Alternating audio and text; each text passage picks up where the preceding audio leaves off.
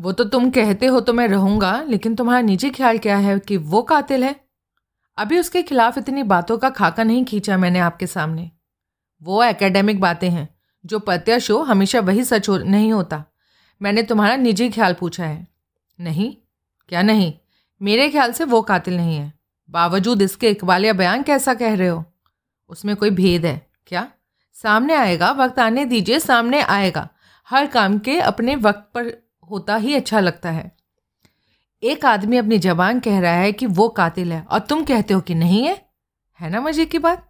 दाढ़ी वाले कसाई को पता लगेगी तो वो बकरे को ज़िंदा छोड़ देगा। क्या कह रहे हो? खुद मुझे नहीं मालूम। आज कत्ल ही ऐसा कुछ हो रहा है कि खामा खा ऐसा कुछ मुँह से निकल जाता है जिस पर खुद मुझे यकीन नहीं होता कि मैंने कहा है। कोई बीमारी है? हो सकती है। इलाज करवाओ। इरादा तो नहीं था। आप कहते हो तो कराता हूँ। कोई अच्छा डॉक्टर बताइए जिसका इंश्योरेंस का भी काम हो? चलता हूँ। वो उठकर खड़ा हुआ। अच्छा एक बात तो बताकर जाइए। क्या?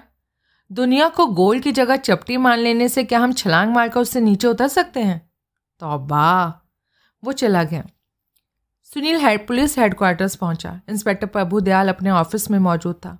गनीमत थी कि वो कदरन अच्छे मूड में था। शायद कत्ल के केस में अप्रत्याशित कामयाबी हासिल हुई होने की वजह से। आओ रिपोर्टर साहब, कैसे आए? ये मसल चरितार्थ करने आया माए बाप कि गाँव बंधा नहीं, मंगते इकट्ठे हो गए। मतलब? कौशल से एक छोटी सी मुलाकात का तलबगार बन के आया। यहाँ क्यों आए? क्योंकि वो यहाँ है। कैसे मालूम? एक उड़ती चिड़िया ने बताया। वो चिड़िया मेरे काबू में आ जाए सही, ना उड़ने के काबिल छोड़ूँगा और ना कुछ बताने के। जो बता चुकी, उसके लिए तो उसे बख्श देंगे ना? क्या बता चुकी? कौशल ने इकबालिया बयान की बाबत बात की है। प्रभु दयाल के चेहरे पर हैरानी के भाव आए। कैसे मालूम पड़ा? और खबरदार जो कहा कि उड़ती चिड़िया ने बताया। कबूतर ने बताया माए बाप, लेकिन क्या गलत बताया? कैसे जाना? जानकारी हासिल करने के प्रेस के अपने सोर्स होते हैं। आप तो जानते ही हैं।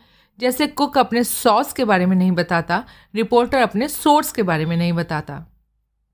बाज आ जाओ, खता खाओगे। आज तो नहीं खाऊँगा, क्योंकि आप भी तो चिड़िया, कबूतर बाज पर आ गए हैं। आपको तमाम परिंदों का सदका है। गरीब परवर, दो मिनट की मुलाकात का मौका दीजिए। नहीं। वजह? फिर ऐसी मांग तुम्हारे भाई बंद भी करने लगेंगे। कैसे करने लगेंगे? मेरे सिवाय किसी को मालूम कहाँ है कि कौशल यहाँ है, कि उसने कोई इकबालिया बयान जारी किया है। प्रभुदयाल ने उस बात पर विचार किया। ठीक है, बगल के कमरे में जाओ। Thank you. हँसते हुए सुनील खड़ा हुआ। और एक बात याद है ना? कौन सी? ये कि बगल का कमरा स्पेशल है। वहाँ जो भी बात होगी, उसे यहाँ सुनने का प्रबंध है। बगल के कमरे में सुई भी गिरेगी ना तो आवाज़ मुझे सुनाई देगी। हाँ मालूम है। कोई नाजायज़ बात की ना तो मुलाकात वहीं टर्मिनेट कर दूँगा। बिल्कुल। सुनील बगल के कमरे में पहुँचा। वहाँ एक गोल मेज और चार कुर्सियों के अलावा कुछ नहीं था। उसने एक सिगरेट सुलगाया और प्रतीक्षा करने लगा। कुछ देर बाद संजीदा सूरत कौशल ने वहाँ कदम रखा। शहीदों की तोहीन होगी, वरना कहता शहीद आज़म आदित्य कौशल जी महाराज। वो खामोश रहा। बैठो। वो सुनील के सामने एक कुर्सी पर बैठ गया। मकतूल के मंजाए भाई को यकीन नहीं कि तुमने हिमेश को शूट किया है? मैंने ही किया है। मैंने वार्न किया था ना उसे। तुम्हें मालूम होना चाहिए कि महज इकबालिया बयान के बिना पर किसी को कातिल करार नहीं दिया जा सकता। इकबाल जुर्म को भी कॉरबोरेटिंग एविडेंस की ज़रूरत होती है। कहाँ है? वो खामोश रहा। केस में तुम्हारे जैसे सस्पेक्ट और भी हैं। उनमें से कोई कातिल निकल आएगा तो तुम्हारा कन्फेशन का क्या होगा? ऐसा नहीं होगा। तुम्हें बड़ा मालूम है। जब मैं कातिल हूँ तो कोई और कातिल कैसे निकल आएगा? क्या कन्फेस किया है तुमने? वो खामोश रहा। तुम कहते हो मकतूल ने तुम्हें आहत किया था। सोमवार रात को इसी वजह से तुम उसके घर गए थे। कैसे आहत किया था? ऐसे कि तुम्हारी मंगेतर के पीछे पड़ा था। जो मैंने किया, वो गुस्से से बोला। उसके बाद अब वजह की कोई अहमियत बाकी नहीं रह गई। इसलिए मेरी मंगेतर का ज़िक्र बीच में लाने की कोई ज़रूरत नहीं है। ठीक है ठीक है। लेकिन कत्ल का उद्देश्य तो समझ में आना चाहिए या नहीं? वो फिर खामोश रहे। कैसे तुम्हें मालूम था कि उस शाम मानसी मेहता मकतूल के साथ डिनर डेट पर थी? मैंने पैराडीजो तक उसका, बल्कि उन दोनों का पीछा किया था। आई सी फिर? फिर क्या था? बस घर लौट आया था। और बाद में लेट नाइट में, मकतूल के घर क्यों गए थे? वो क्या है जितना मैं उस डेट के बारे में सोचता था, उतना वो सिलसिला मेरी बर्दाश्त के बाहर होता जा रहा था।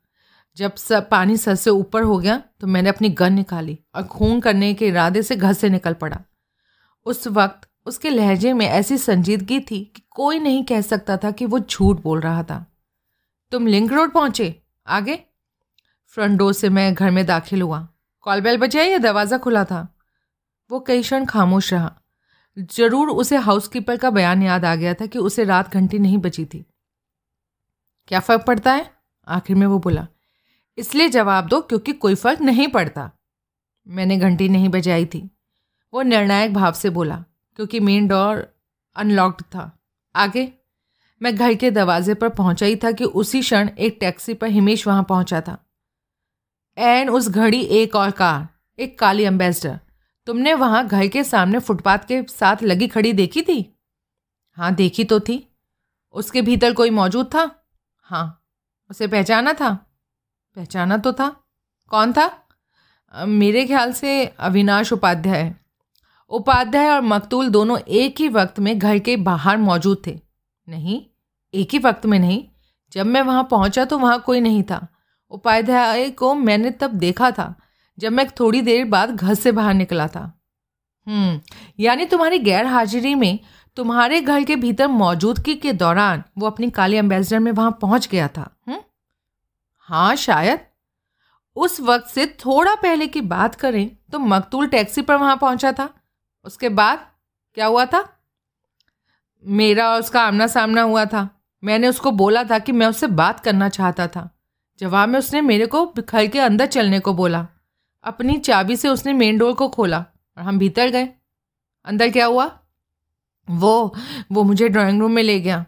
वहाँ वो एक सोफ़ा चेयर पर बैठ गया। मैं जाकर सामने खड़ा हो गया। जो कहना था मैंने कहा। फिर मैंने गन निकाली और शूट कर दिया। ऐसी घड़ी में ये क्यों कर मुमकिन हुआ कि वो किताब पढ़ रहा था? पढ़ नहीं रहा था वो। टेबल पर पड़ी किताब को यूँ ही उठा लिया था और उसके बीच में कहीं से खोल लिया था। दरअसल वो ये ज़ाहिर करना चाहता था कि जो मैं कह रहा था, उसकी तरफ़ उसकी कोई खास परवाह नहीं थी। मेरे कहे की तरफ़ उसकी कोई खास तवज्जो नहीं थी। मुमकिन है तो मकतूल तुम्हें तभी डेट से लौटा लौटा कर बाहर मिला। तुम्हारे साथ दाखिल हुआ। हॉल में हो तो ड्राइंग रूम में पहुँचा। हाँ। हॉल से पहले ऊपर अपने बेडरूम में नहीं गया? नहीं? पक्की बात। हाँ मेरे साथ वो सीधा ड्राइंग रूम में आया था। तो तूफ़ान हमदम, ये क्यों कर हुआ कि उस घड़ी वो सूट में होने की वजह खुले कॉलर की कमीज के साथ प्लोवर पहने हुए था? उसके पैरों में चप्पल थी? उसके होठ बीचे, बेचैनी से पहलू बदला। मुझे अब याद आ रहा है। फिर वो कठिन स्वर में बोला, हॉल में से एक दो मिनट के लिए ऊपर गया था वो हाँ। पहले ऐसा क्यों नहीं बोला? मैं टेंशन में हूँ, ध्यान से उतर गई बात। मुमकिन है तो घर में दाखिल होते ही वो ऊपर चेंज के लिए गया। हाँ कोट उतारा, टाई उतारी, कमीज के बटन खोले कोट की जगह प्लोवर पहना, बूट उतार कर उनकी जगह चप्पल पहनी और फिर नीचे लौटा। हाँ।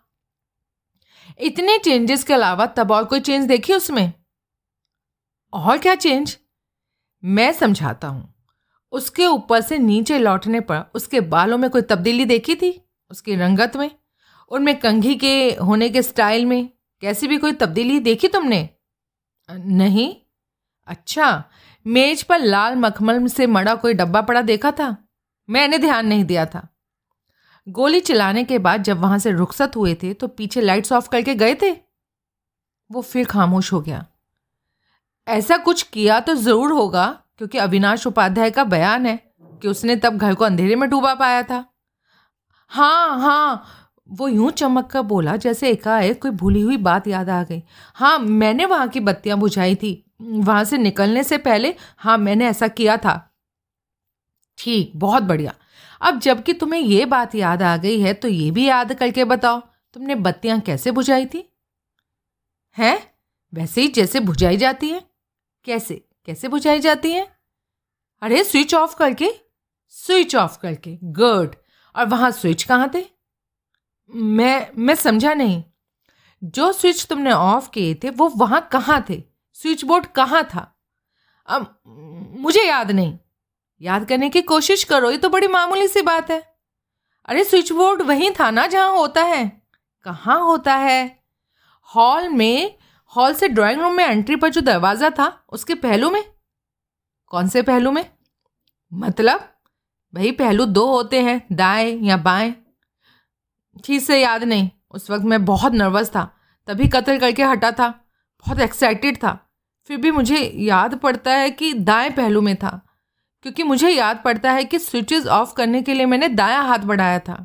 हम्म स्विच बोर्ड दरवाजे के दाएँ पहलू में था, ड्राइंग रूम में भीतर की तरफ़ बुक शेल्फ की तरफ़। हाँ और इस वजह से ड्राइंग रूम से निकलते वक्त तुमने दायां हाथ बढ़ाया और उस पर फिर स्विच ऑफ़ किए। हाँ गुड। गन की बाबत क्या कहते हो? उसे मानसी मेहता के घर क्यों ले गए थे? वो वो मेरी नादानी थी। मुझे ऐसा नहीं करना चाहिए था। मुझे अंदेशा था कि गन मेरे पास से बरामद हो जाएगी जो कि बुरा होता। और मुझे यकीन था कि उस पर किसी तरह का शक नहीं किया जाने वाला था। गन के मामले में उसकी तरफ़ किसी की तवज्जो नहीं जानी थी। हम्म जब ऐसा होता ना लगा तो तुमने गन वहाँ से निकाली और ले जाकर दरिया में फेंक दी। हम्म, हाँ वो आलाए कत्ल थी। तो ज़ाहिर है उसमें एक गोली कम होगी क्योंकि उसमें से एक ही गोली चली थी। वो गन बरामद होती। उसमें से एक गोली कम पाई जाती तो यही बात अपने आप में सबूत होती कि वो आलाय कत्ल था। हाँ तभी तो मैंने गन को ले जाकर दरिया में फेंका। पता नहीं पुलिस से तुम्हें खबर लगी या नहीं लगी। दरिया से उन्होंने एक गन बरामद की है, लेकिन वो फुल पाई गई थी। उसमें से कोई गोली नहीं चली थी। अब मेरा सवाल है कि क्या तुम्हें गारंटी है? तुमने अपनी ही गन अपने मंगेतर के घर से कलेक्ट की थी? और उसे पैक करके ले जाके दरिया में फेंका था। क्या केस में दो हथियारों का दखल है? नहीं, एक ही गन थी, जिसमें से गुचली गोली की जगह मैंने नई गोली भर दी थी। और जो गन मैंने दरिया में फेंकी थी, वो मेरी थी। इसलिए ज़ाहिर है कि जो बरामद की गई थी, वो मेरी थी। ठीक ठीक, अब एक आखिरी सवाल। खुद आके गुनाह कबूल क्यों किया? क्या गलत किया? मैं ये कदम ना उठाता तो पुलिस की नज़र इनायत किसी बेगुनाह पर होती। फिर तो मैं यही कहूँगा, बहुत महान कार्य किया। ओके सी यू वो उठकर खड़ा हुआ। इस बार मुझे वॉर्न नहीं किया। सुनील बोला, क्या? डोंट मेस विद मी नहीं बोला? उसके चेहरे पर ऐसे भाव आए जैसे सुबकने लगा हो। ओके ओके और वो चला गया। सुनील ने विचारपूर्ण मुद्रा बनाए, अपने सिगरेट के दो लंबे कश लगाए। फिर उसे करीब पड़ी ट्रे में छौंकता, उठ खड़ा हुआ। वो वहाँ से बाहर निकला और वापस इंस्पेक्टर प्रभुदयाल के कमरे में पहुँचा। सब सुना, माई बाप? वो प्रभुदयाल के सामने बैठता बोला हाँ। देखा, कितना लल्लू कन्फेशन था। उस शख्स का झूठ बोलना भी कला है, जो हर किसी की पहुँच में नहीं होती। पट्टे ने ऐसे भोतरे तरीके से झूठ बोला कि बच्चा भी भाप ले। मूर्खों जैसी हरकत की इकबालिया बयान जारी करके। पता नहीं क्यों मरा जा रहा है अपने आप को कातिल साबित करने के लिए। पता नहीं क्यों उसे खामा ख्याली है कि ऐसी बातें कहने बस से मान ली जाती हैं। लगता है उसका ख्याल था कि उसने गुनाह कबूल किया नहीं, कि उसे फांसी लगी नहीं। ये तक साफ़ तौर पर नहीं बता पा रहा कि वो मकतूल के घर में कैसे दाखिल हुआ था। कहता है, मकतूल के साथ दाखिल हुआ। तो फिर अविनाश उपाध्याय ने उसे घर के बाहर अकेला क्यों कर देखा? ये तक ढंग से नहीं बता सका कि कथित शूट आउट के वक्त मकतूल क्या पहने था। गलती का एहसास हुआ तो जोड़ दिया। ड्राइंग रूम में दाखिल होने से पहले हॉल से ऊपर गया था और चेंज करके लौटा था। अभी मैंने विग विग का ज़िक्र नहीं किया, जो कि कातिल के वक्त मकतूल के सर पर नहीं था। बालों के बारे में सवाल किया तो कहता है, तब बाल तो उसके सर पर थे ही नहीं। फिर कहता है कि मेज पर पड़ा जेवरात का डब्बा नहीं देखा। और सौ बातों की एक बात, स्विच बोर्ड की बाबत मुकम्मल गलत बयानी की। वो कैसे? आप कैसे पूछ रहे हैं? तो लगता है आपकी भी तवज्जो वहाँ के स्विच बोर्ड की तरफ़ नहीं गई थी। क्या था तवज्जो के काबिल? वो बहुत पुराने टाइम की बनी इमारत है, जिसमें ड्राइंग रूम का स्विच बोर्ड अंदर नहीं एंट्री पर बाहर है। ड्राइंग रूम से बाहर, उसके प्रवेश द्वार से बाहर दाएँ पहलू पर है। ओ और गन की बाबत भी खूब गड़बड़ाया। पहले बोला गन इसलिए दरिया के हवाले की क्योंकि वो मर्डर वेपन था, क्योंकि उसमें से एक गोली चली थी। जब मैंने कहा कि पुलिस ने जो गन दरिया से बरामद की थी, वो तो फुल थी तो जल्दी से बोला, उसने चली हुई गोली रिप्लेस कर दी थी। इतना झूठ उसे बोलना क्यों पड़ा? क्यों उसने इतने नौसिखिया तरीके से इतनी जल्दबाजी में इकबालिया बयान किया? क्योंकि माशूक को कातिल समझता है, उसकी खातिर कुर्बानी कर रहा है। रिपोर्टर साहब, तुम्हारी बात में दम हो सकता है, लेकिन जुर्म में कोई ना कोई दखल उसका ज़रूर है। वरना क्यों उसने गन को ले जाकर मानसी मेहता के, तुम्हारी ज़बान में माशूक के, घर में छुपाया? वो ऐसा नाहक हत्ते से उखड़ जाने वाला, नाहक जोश में आ जाने वाला नौजवान तो है, जो माशूक के साथ बदसलूकी करने वाले के साथ मरने मारने पर उतारू हो सकता है। कुछ किया भी उसने ज़रूर है। लेकिन क्या? अगर तुम उसके इकबालिया बयान को झूठा करार देते हो तो गोली तो उसने हरगिज नहीं चलाई। मेरे को ये कत्ल योजनाबद्ध जान पड़ता है। लेकिन वो हड़बड़ाया हुआ लड़का मुझे कोई योजनाबद्ध काम करने के काबिल नहीं जान पड़ता। वो तो जो होगा देखा जाएगा कि अंदाज से एकाएक कदम उठाने वाला शख्स जान पड़ता है। उसके लिए जो बहादुरी है वो असल में बहादुरी नहीं तमाश बीनी है ग्रैंड स्टैंड है। इसी वजह से उसे इतना ना सूझा कि मौका वारदात पर मौजूद मानसी मेहता का हैंडबैग वहाँ से उठाकर ले जाता। एग्जैक्टली exactly, सर किसी को शूट कर देने की कैफियत उसमें बराबर थी। लेकिन इतनी परस्पर विरोधी बातों की रूह में ये ज़रूर कहा जा सकता है कि किसी को शूट उसने किया नहीं। कोई काम कर सकने में और उसको किया होने में फ़र्क होता है बराबर। और साफ़ शब्दों में कहूँ तो वो कत्ल कर सकता था, लेकिन जैसे हुआ, वैसे नहीं कर सकता था। पट्टा घर से निकला था कुछ करने के लिए, लेकिन अपने मुकाम पर पहुँचा था तो पता लगा जो करना था वो पहले ही हुआ पड़ा था। जनाब, ये एक थ्योरी है हर बात को एक्सप्लेन करने में सक्षम है। तभी फ़ोन की घंटी बजी। प्रभुदयाल ने कॉल रिसीव की। थोड़ी देर वो फ़ोन के साथ बिज़ी रहा, फिर उसने रिसीवर वापस क्रेडर पर रख दिया। ठाकुर सिंह का फ़ोन था। पूछ रहा था कि हिमेश मर्डर केस अभी हल हुआ या नहीं? हाँ जैसे हलवाई से पूछ रहा हूँ, मिठाई अभी बनी कि नहीं? क्या कहने? केस हल करने की बाबत एक राय भी दे रहा था। क्या? जितने सस्पेक्ट हैं, सबको गिरफ़्तार कर लूँ। फिर बाय मेथड ऑफ़ एलिमिनेशन एक एक को एलिमिनेट करता जाऊँ। आखिर कातिल हाथ में आ जाएगा। ये भी बोला कि सब कौन? हाँ बोला। हम्म, गूढ़ ज्ञानी जो ठहरा क्यों नहीं बोलता? कौन? हाउस कीपर कमला दयाल अविनाश उपाध्याय वो खुद। खुद भी? हाँ भाई फेयर एंड इम्पार्शल भी तो साबित करना था ना अपने आप को। और?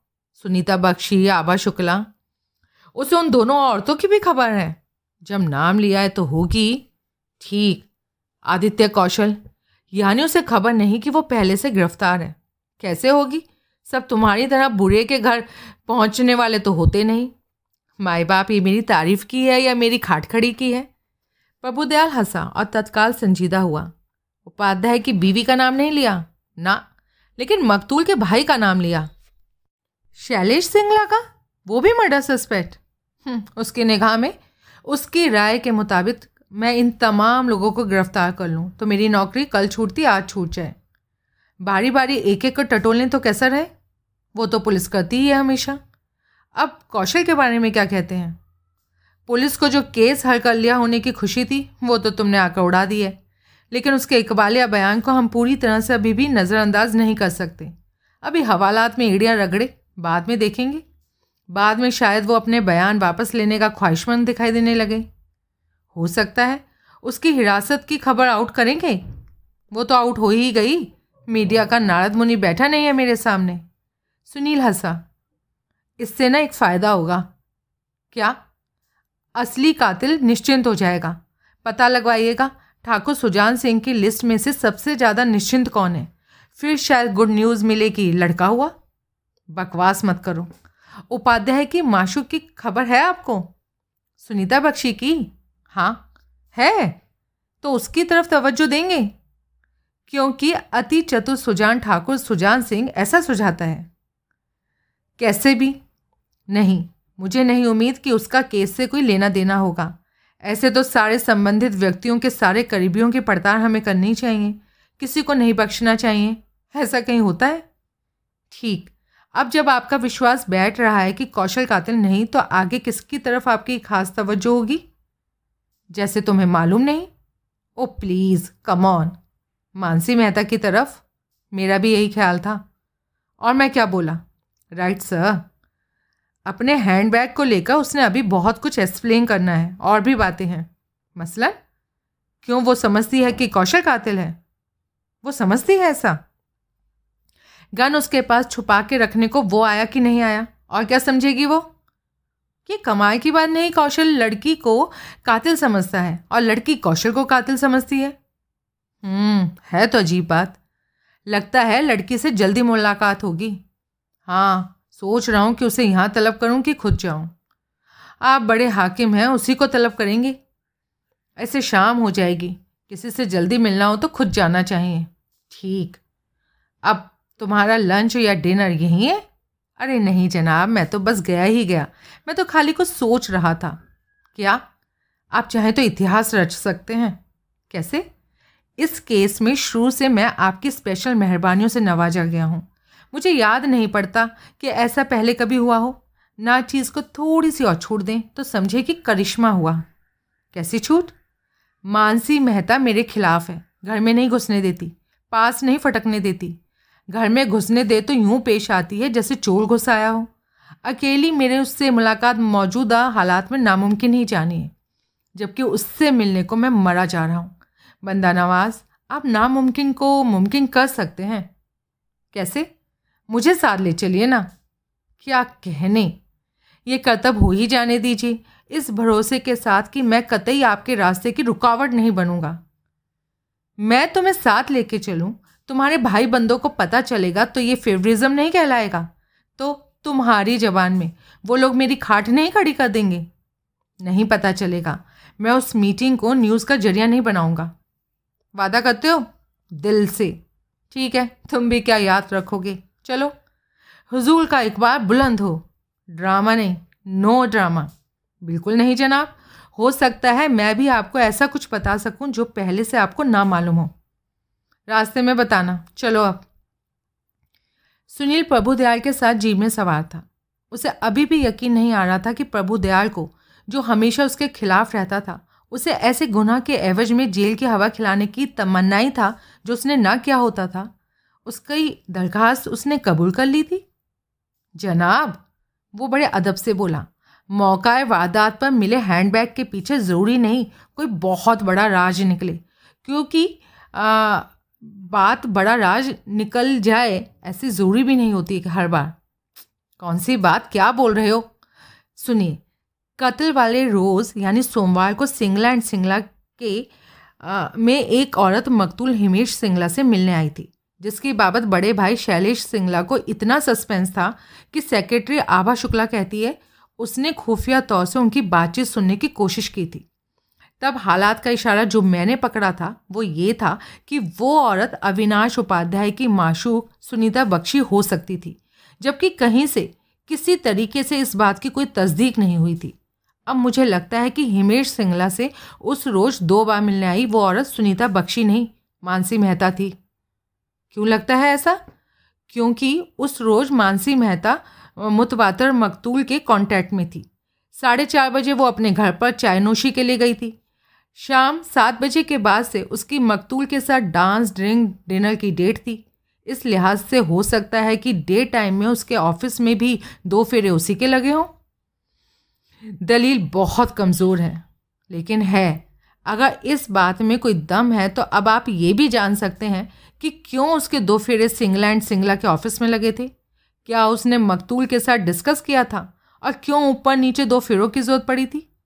दूसरे फेरे में उसकी मकतूल से मुलाकात नहीं हुई थी। तो क्या इसी वजह से वो साढ़े चार बजे उसके घर पहुँची थी? ऐसा नहीं था तो उसकी साढ़े चार बजे वाली विज़िट की क्या वजह थी?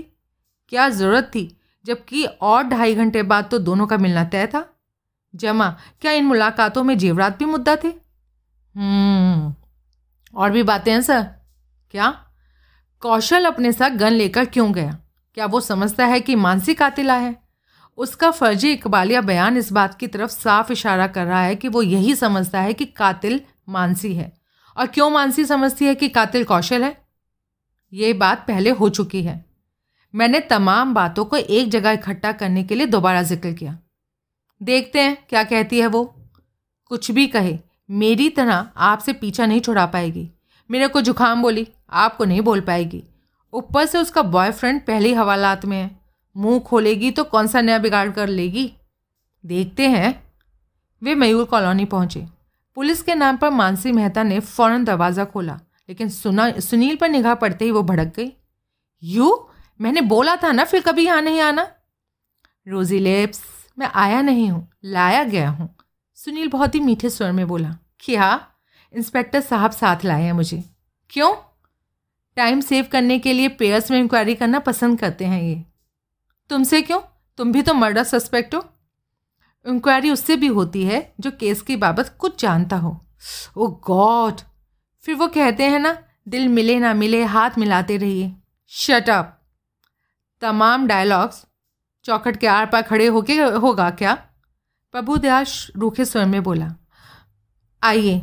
पूर्वज सुनील पर आँखें तेरी थी वो प्रभु दयाल से बोली, तीनों ड्राइंग रूम में पहुँचे और वहाँ स्थापित हुए। आदित्य कौशल से कब से नहीं मिली आप? प्रभु दयाल ने पूछा। वो कल शाम से। फिर तो आपको नहीं मालूम होगा कि वो गिरफ़्तार है। क्या? वो बुरी तरह से चौंकी। भारी नादानी का काम किया, इसलिए। क्या किया? आज सुबह पुलिस हेडक्वार्टर्स पहुंचकर अपनी जबानी, हिमेश सिंगला का कत्ल किया होना कबूल कर लिया है। Oh my God! Oh my God! अभी गॉड को इतना याद करने की ज़ोर नहीं। क्योंकि अभी हमें उसके इकबाल जुर्म पर एतवार नहीं आया है। अपने कन्फेशन में जो कुछ उसने कहा है, वो एक धुंधली तस्वीर जैसा है। साफ़ कुछ नहीं है। कुछ झूठ तो उसके पकड़े भी जा चुके हैं। झूठ? कहता है कत्ल के बाद वापसी में बत्तियाँ बुझाई, जबकि निश्चित रूप से ये नहीं बता सका कि मौका वारदात पर स्विच बोर्ड कहाँ था। ओह!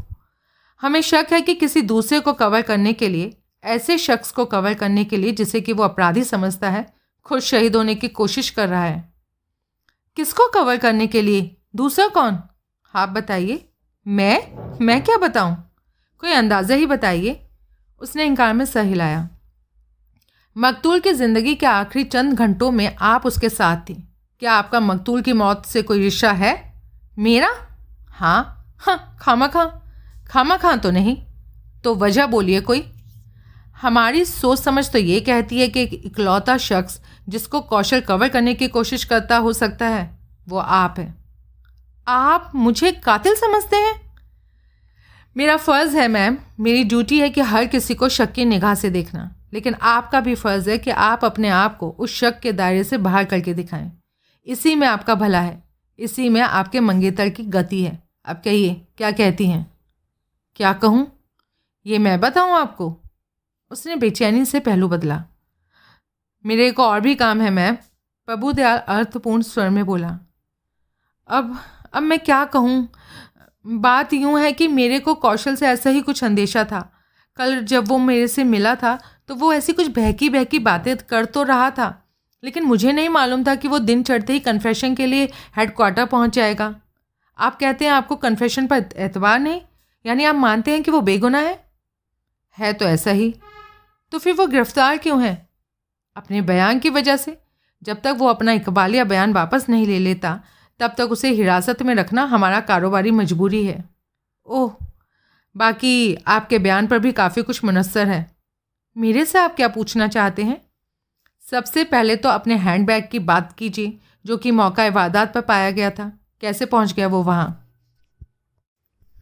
सुनिए। उस रोज़ मैं हिमेश के साथ ड्रिंक डिनर की डेट पर थी, लेकिन इत्तेफाक ऐसा था कि हमारे बीच माहौल खुशनुमा नहीं था।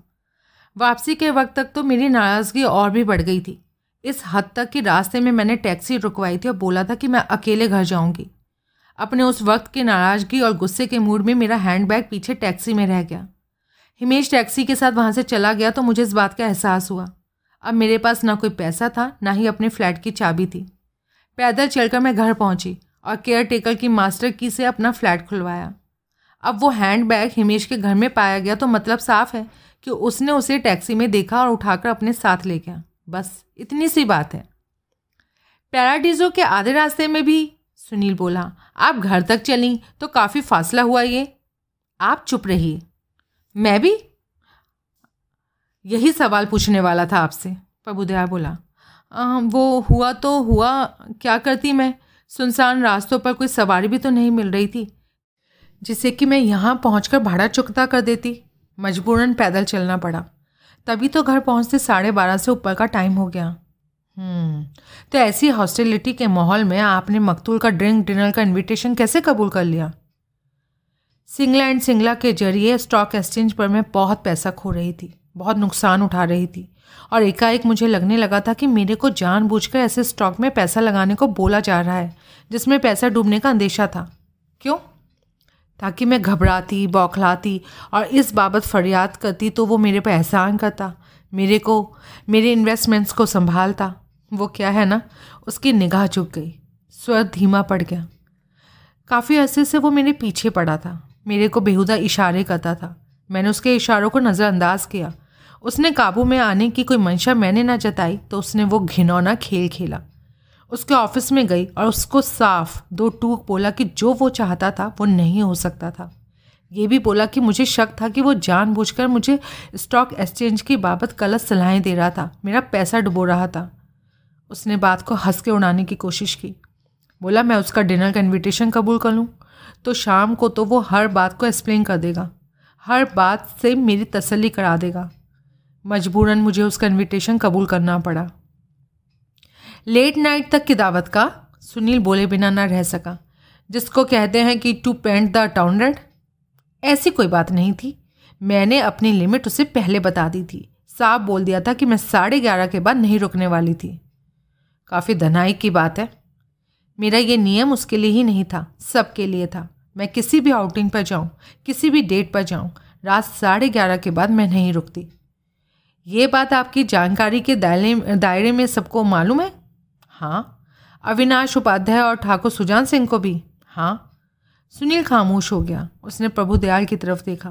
प्रभुदयाल ने सहमति में सर हिलाया और वार्तालाप का सूत्र अपने हाथ में लिया। आप साढ़े चार बजे चाय पर भी मकतूल के घर पर उसके साथ थी। जब सात बजे मुलाकात होनी ही थी तो पहले साढ़े चार बजे मिलने का क्या मतलब था? क्या हर्ज था? हर्ज तो कोई नहीं था, लेकिन कोई वजह तो होगी। रात की मुलाकात से मेरा मन हट गया था, इसलिए मैंने उससे के ऑफ़िस का फेरा लगाया। जो बात उससे करनी थी, वो तभी करता, लेकिन वो वहाँ मुझे मिला नहीं। मालूम पड़ा जल्दी घर चला गया था। उसके पीछे मैं उसके घर पहुँची जहाँ की वो मुझे मिला। मैंने वहाँ अपनी बात दोहराई कि जो बात उसने करनी थी, वो तभी करता। उसको मेरी बात कबूल ना हुई। बोला पैराडीजो में उसने टेबल बुक कराई थी। और नेट हज़ार रुपये का एडवांस भेजा हुआ था। मजबूरन मुझे उसकी बात माननी पड़ी। तब उसने मुझे घर भेज दिया और फिर यहाँ सात बजे वो मुझे पिक करने पहुँचा। जब आपने डेट कैंसिल करना चाहा था तो कोई सख्त अल्फाज भी इस्तेमाल किए थे? कैसे सख्त अल्फाज? मसलन वो धमकी याद दिलाई हो जो नॉर्थ शोर की पार्टी में कौशल ने उसके लिए जारी की थी। उसने बात को हँसी में उड़ा दिया हो और बोला हो कि वो धमकी कोरा ब्लफ थी हाँ क्या? हाँ ऐसा हुआ था? हाँ। आपने एक धमकी का ज़िक्र किया था और उसने उसको ब्लफ करार दिया था। हाँ कमाल है। ठाकुर सुजान सिंह का कहना है, सुनील बोला, कि उसने आपको और मकतूल को पैराडीजो में देखा था? हाँ देखा था और इस बात से मुझे बहुत शर्म आई थी। क्यों? क्योंकि इन मामलों में हमें, हिमेश की रिप्यूट ख़राब थी, बल्कि बदनाम था। हर कोई उसे औरत, खोरा, छोकरीबाज, लेडीज़ मैन बोलता था। कौन भली लड़की ऐसे शख्स के साथ देखे जाना पसंद करेगी? ओ, कुछ दिन पहले ठाकुर सुजान सिंह ने तो मुझे बाकायदा उसके बारे में वार्न किया था। ठाकुर हिमेश के खिलाफ ऐसा बोला। वो और हिमेश तो बड़े अच्छे दोस्त बताए जाते थे। थे। एक हफ़्ता पहले तक थे। कर्टसी हिमेश सिंगला, ठाकुर सुजान सिंह ने स्टॉक एक्सचेंज पर मेरे से ज़्यादा पैसा खोया है। आपको तो बकायदा प्लान करके डुबोया। उसको भी ऐसे ही डुबोया। या उसके साथ जो हुआ, इत्तेफाक से हुआ। कोई इत्तेफाक नहीं हुआ। उसके साथ भी धोखा हुआ। उसने खुद ऐसा बोला था। मेरे को साफ़ बोला था कि हिमेश ने जानबूझकर हम दोनों को गलत सलाहें सरकाई थी। अपने किसी जाति फैसले के लिए और फ़ायदे के लिए हमें बली का बकरा बनाया था। ठाकुर सुजान सिंह हिमेश से इतना खफा था कि जब वो हमें पैराडीजो में मिला था तो उसने मेरे से ही हेलो की थी। हिमेश को तो सलाम तक नहीं किया था। जेवरों की क्या बात थी? रिश्वत थी। मछली के आगे लहराया गया चारा था। समझता था कि ऐसी बातों से मैं बहल सकती थी? उसकी तरफदार बन सकती थी। जेवरों के डब्बों में से एक जड़ाऊ हार निकाल कर मुझे देने लगा कि मैं रात को डेट पर उसे पहन लूँ। मैंने इनकार कर दिया। कहने लगा कि मैं अपना मिजाज बदलूँ तो वो हार हमेशा के लिए मेरा हो सकता था। अगले रोज़ वैसे और भी बहुत से जेवर मुझे मिल सकते थे। अगले रोज़ जबकि अविनाश उपाध्याय का प्रोनोट ड्यू था वो प्रोनोट को रकम की अदायगी से ना ऑनर करता तो बताओ सिक्योरिटी उसके पास जो जेवर थे वो जब्त हो जाते। सुना माए बाप? प्रभुदयाल ने सहमति में सह हिलाया। पैराडीजो में भी वो लड़की से मुखातिब हुआ। जेवरात मकतूल के साथ थे? नहीं जब मैंने हार मना कर दिया तो जेवर साथ ले जाने का मतलब ही नहीं रहा। हम्म, मैडम अब बिना टाले, बिना हुज्जत किए, बिना कुछ छुपाए गंग की बात कीजिए। करती हूँ। जैसा आपका हुक्म है, वैसा करती हूँ। कत्ल से अगले रोज़ सुबह कौशल यहाँ मेरे पास आया। उसने कबूल किया कि पिछली रात 12 बजे के करीब वो हिमेश को शूट कर देने के खतरनाक इरादे के साथ लिंक रोड गया था। लेकिन वहाँ उसे अविनाश उपाध्याय दिखाई दे गया था, जो कि हिमेश से मिलने आया जान पड़ता था। इसलिए उसने अपना इरादा मुलतवी कर दिया और घर लौट गया था। उसने तो ऐसा नहीं कहा था, लेकिन मुझे अंदेशा था कि उपाध्याय ने वहाँ उसे देख लिया था। इसलिए मैंने उसे राय दी थी कि वो अपनी गंग को मेरे पास छोड़ जाए। और अगर उसके बारे में उससे कोई सवाल हो तो कह दे कि विशालगढ़ गया था, वहाँ खो गई। अच्छा। मैं आपसे हर बात फ्रैंकली कर रही हूँ, इसलिए ये भी नहीं छुपाऊँगी कि उस घड़ी मेरा ख्याल यही था कि उसी ने हिमेश को शूट किया था। और अब बड़ी शराफत से झूठ बोल रहा था कि उससे अपेक्षित था। फिर जब उसने दरिया में डुबो देने के लिए गन मेरे से वापस मांगी तो मुझे पूरा ही यकीन हो गया। उसके होठों पर एक फीकी मुस्कुराहट आई। और वो सुनील से बोली, इसलिए मैं तुमसे बात नहीं करना चाहती थी। तुम्हारे सवालों से बचना चाहती थी। ऐसा करके मैं चाहती थी कि तुम समझो कि कातिल मैं थी, ताकि इस सिलसिले में तुम्हारी तवज्जो कौशल की तरफ़ ना जाती। लेकिन वो तो झूठ बोल रहा है। वो झूठ नहीं बोल रहा था। ये बात मुझे अब मालूम है। तब नहीं मालूम थी। तब मुझे इतनी सी व्यवहारिक बात ना सूझी कि अगर वो कातिल होता तो गन मेरे पास हरगिज़ ना लाता। जो काम उसने कल किया था वो उसने सोमवार रात को ही कर डाला होता जबकि आधी रात को रात के अंधेरे में वो काम करना आसान था। ठीक। मुझे तरस आता है बेचारे पर इसलिए इकबालिया बयान देने पहुँच गया क्योंकि समझता था कि कत्ल मैंने किया था। आप कत्ल करती तो आपके पास गन कहाँ से आती? हम्म, क्या मुश्किल काम था? गैर कानूनी हथियारों का खुला दरबार है।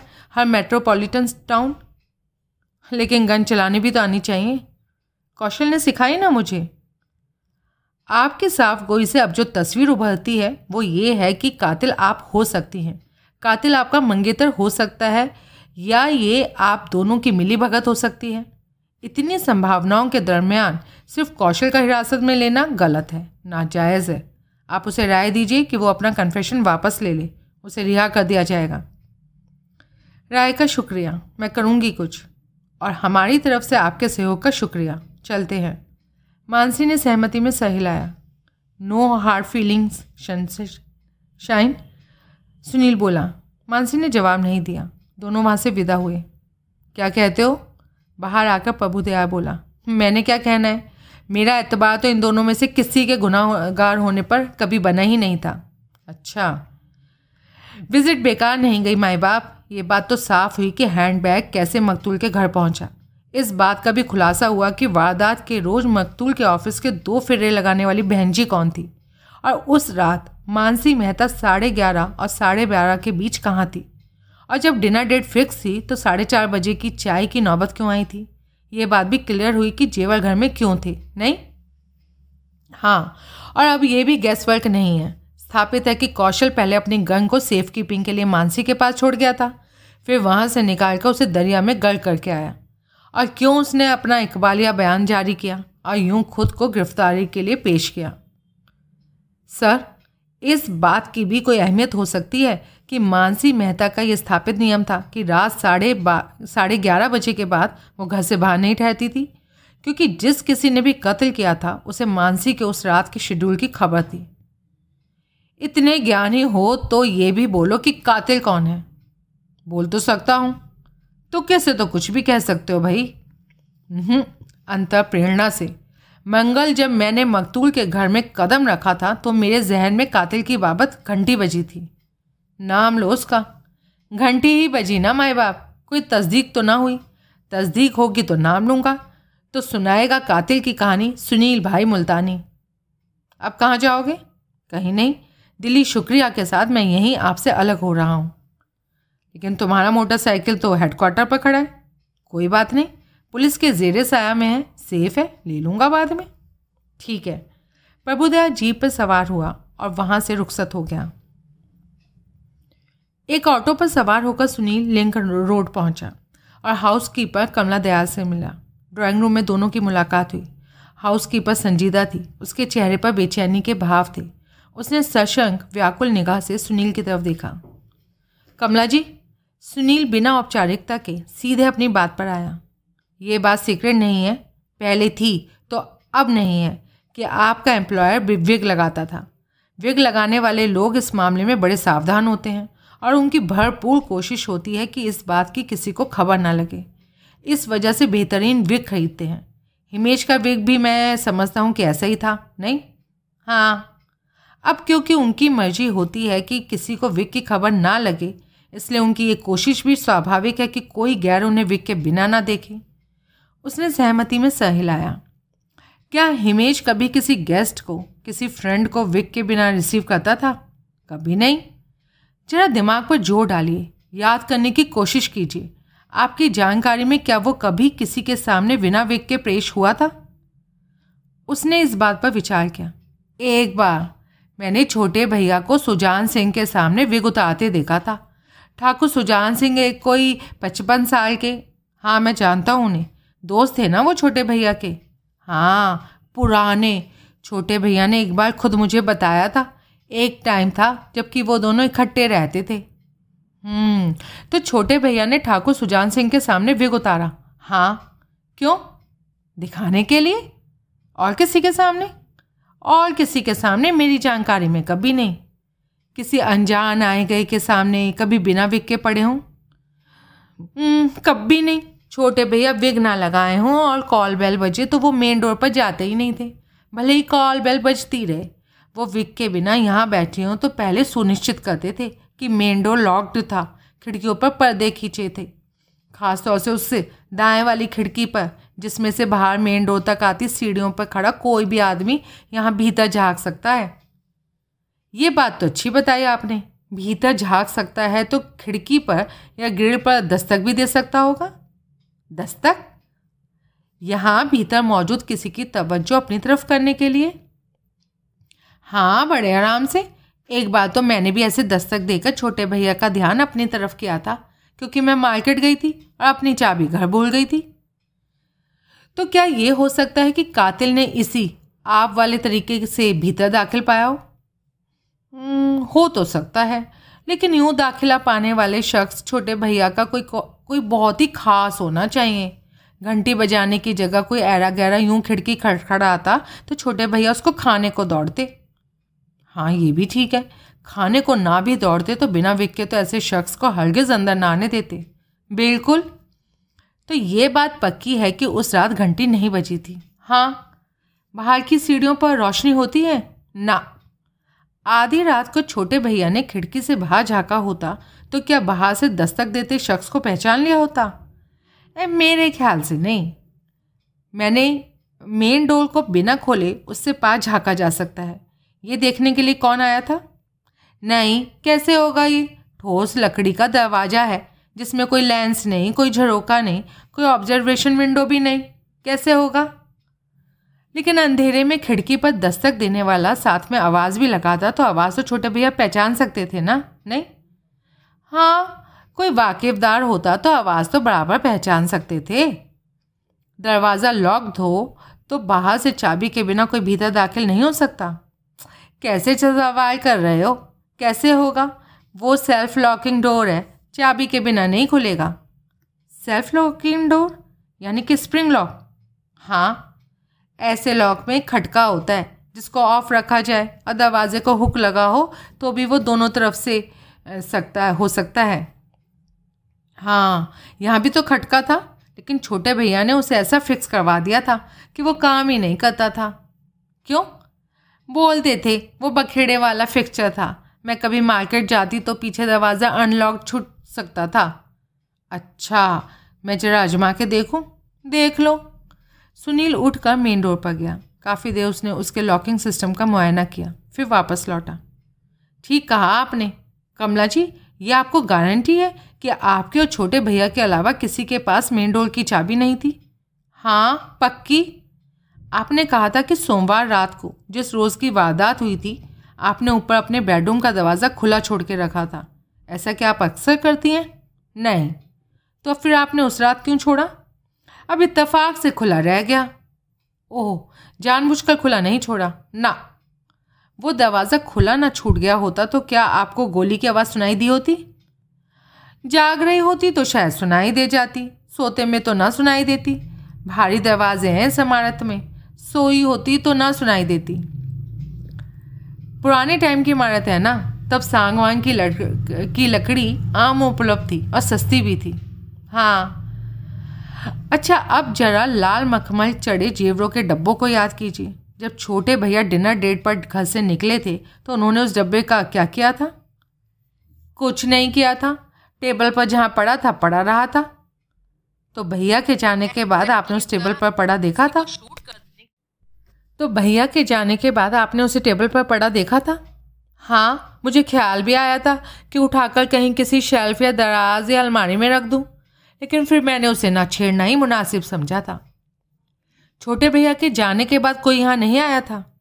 भाई कई बार बोल चुकी, कोई नहीं आया था, कोई नहीं आया था। पक्की बात? हाँ हाँ।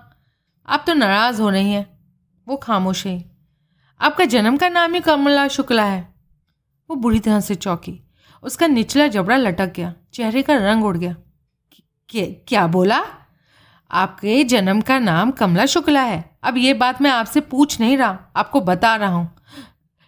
लेकिन आपकी बेटी से मुलाकात हुई, खूबसूरत थी, तीखे नए नक्श वाली, आप ही जैसी। फैमिली रिजेम्बलेंस मील से दिखाई देता था। मेरी बेटी? आभा शुक्ला, सिंगला एंड सिंगला में सेक्रेटरी? वो मेरी बेटी नहीं है वो। बड़ी कठिनाई से वो बोल पाई। क्या फ़ायदा झूठ बोलने का? फ़िक्र क्यों करती हैं आप उसकी?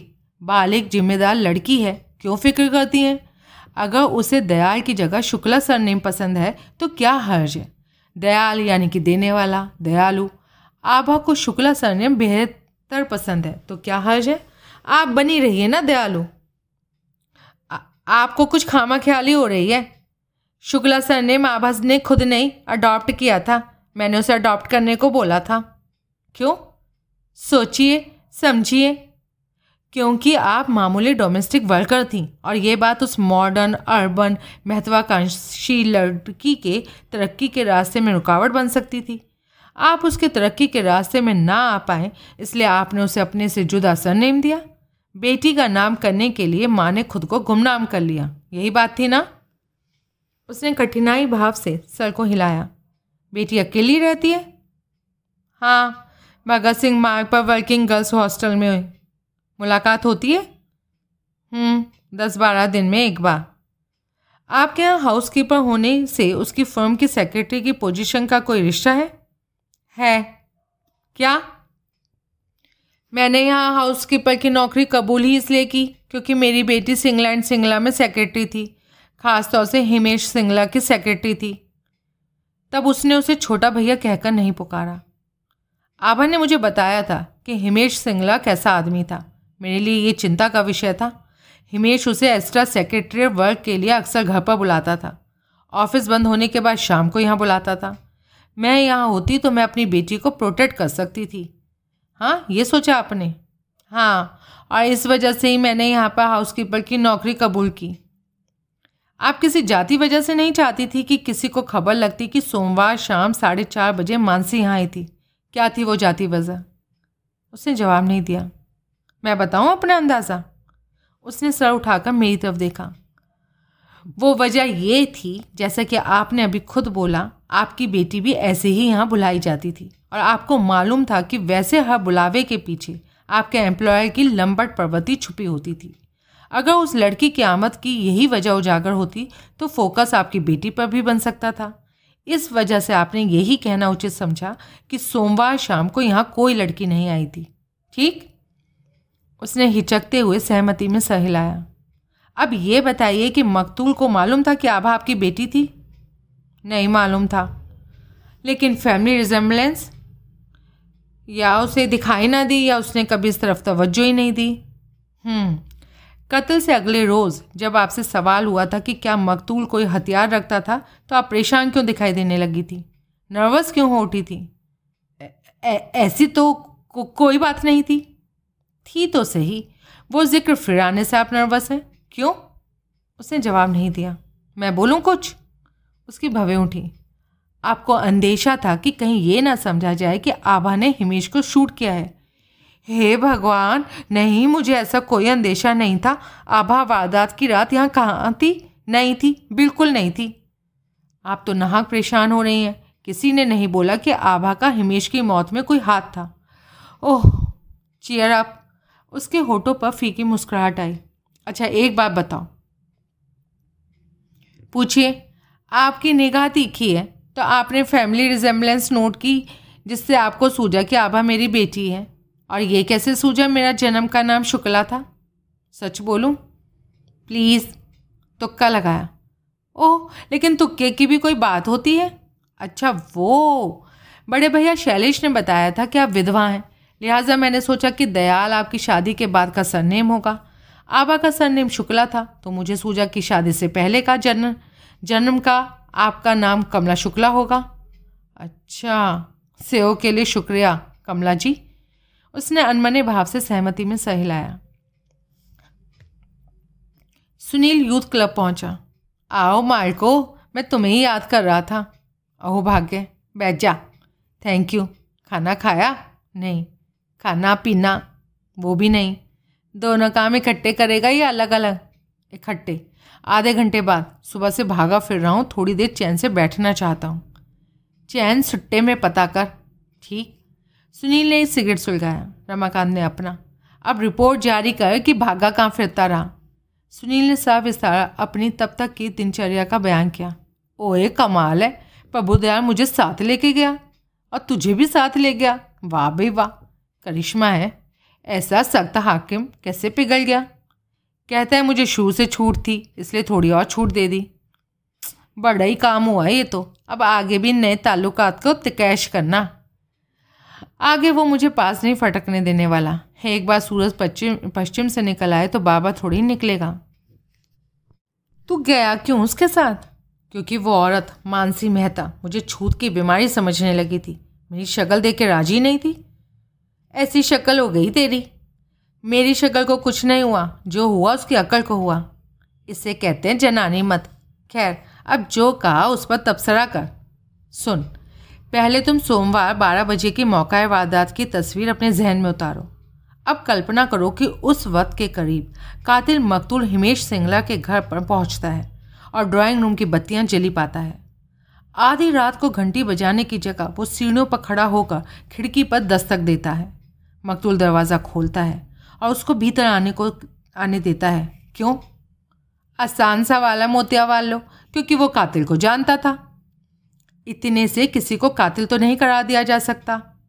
तो ज़्यादा जानता था, कोई खास, बहुत ही खास था, मकतूल जानता था कि वो दिन रात की किसी भी घड़ी उस हाउस होल्ड में था।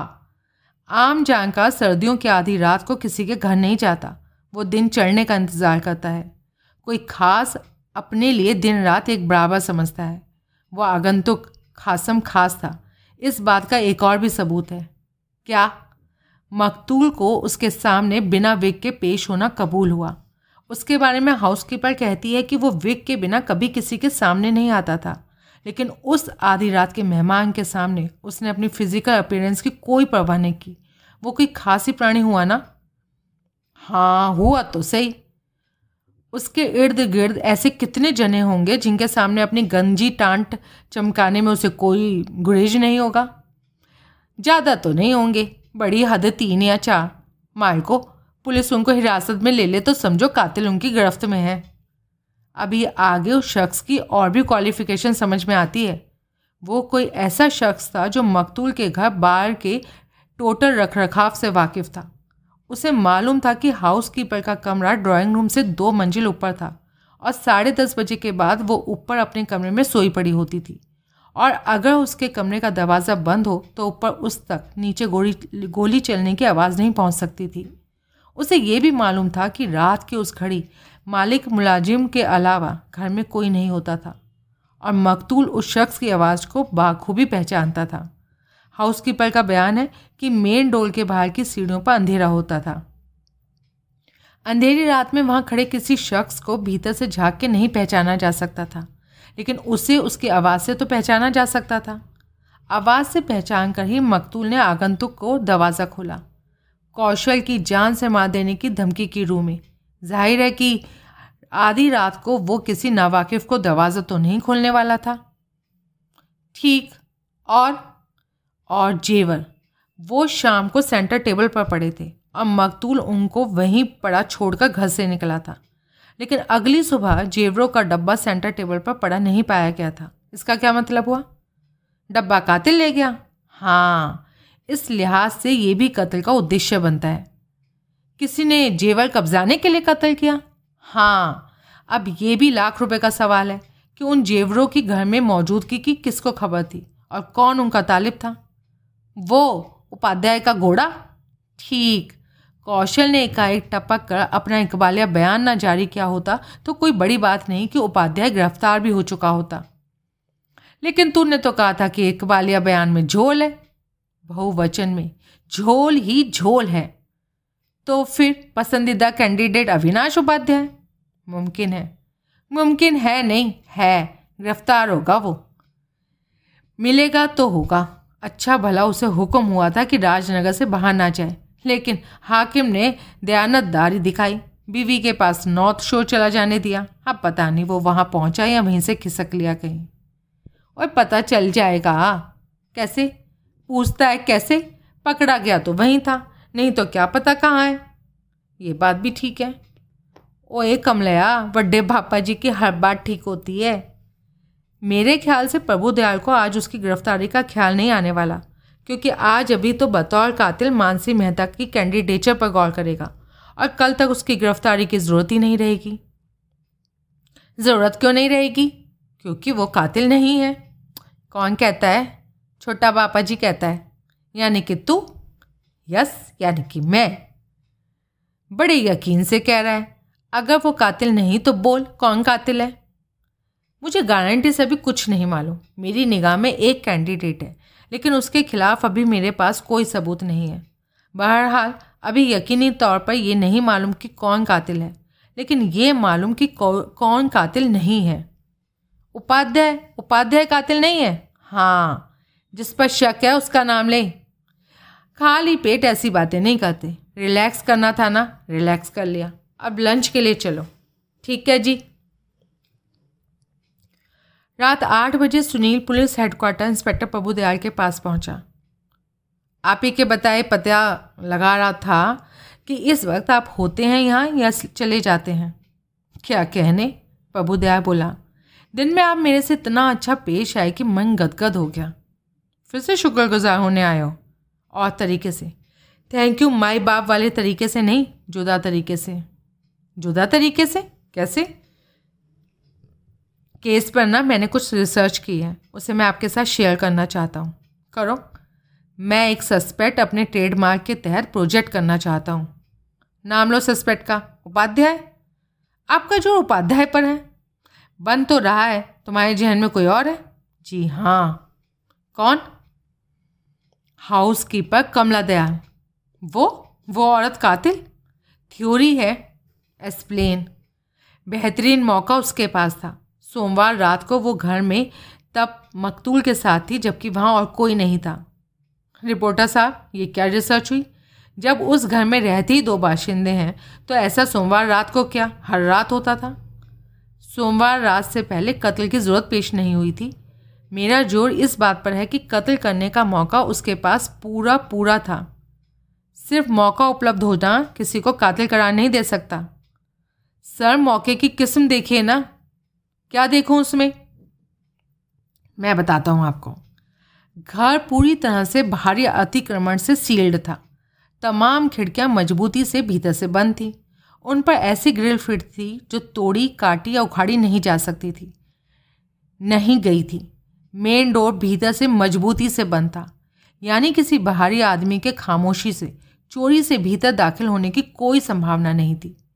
आधी रात को अपने बेडरूम में बंद होने की जगह ड्राइंग रूम में था, जहाँ पर कि आवाजाही पर कोई विघ्न बाधा नहीं थी, कोई पाबंदी नहीं थी।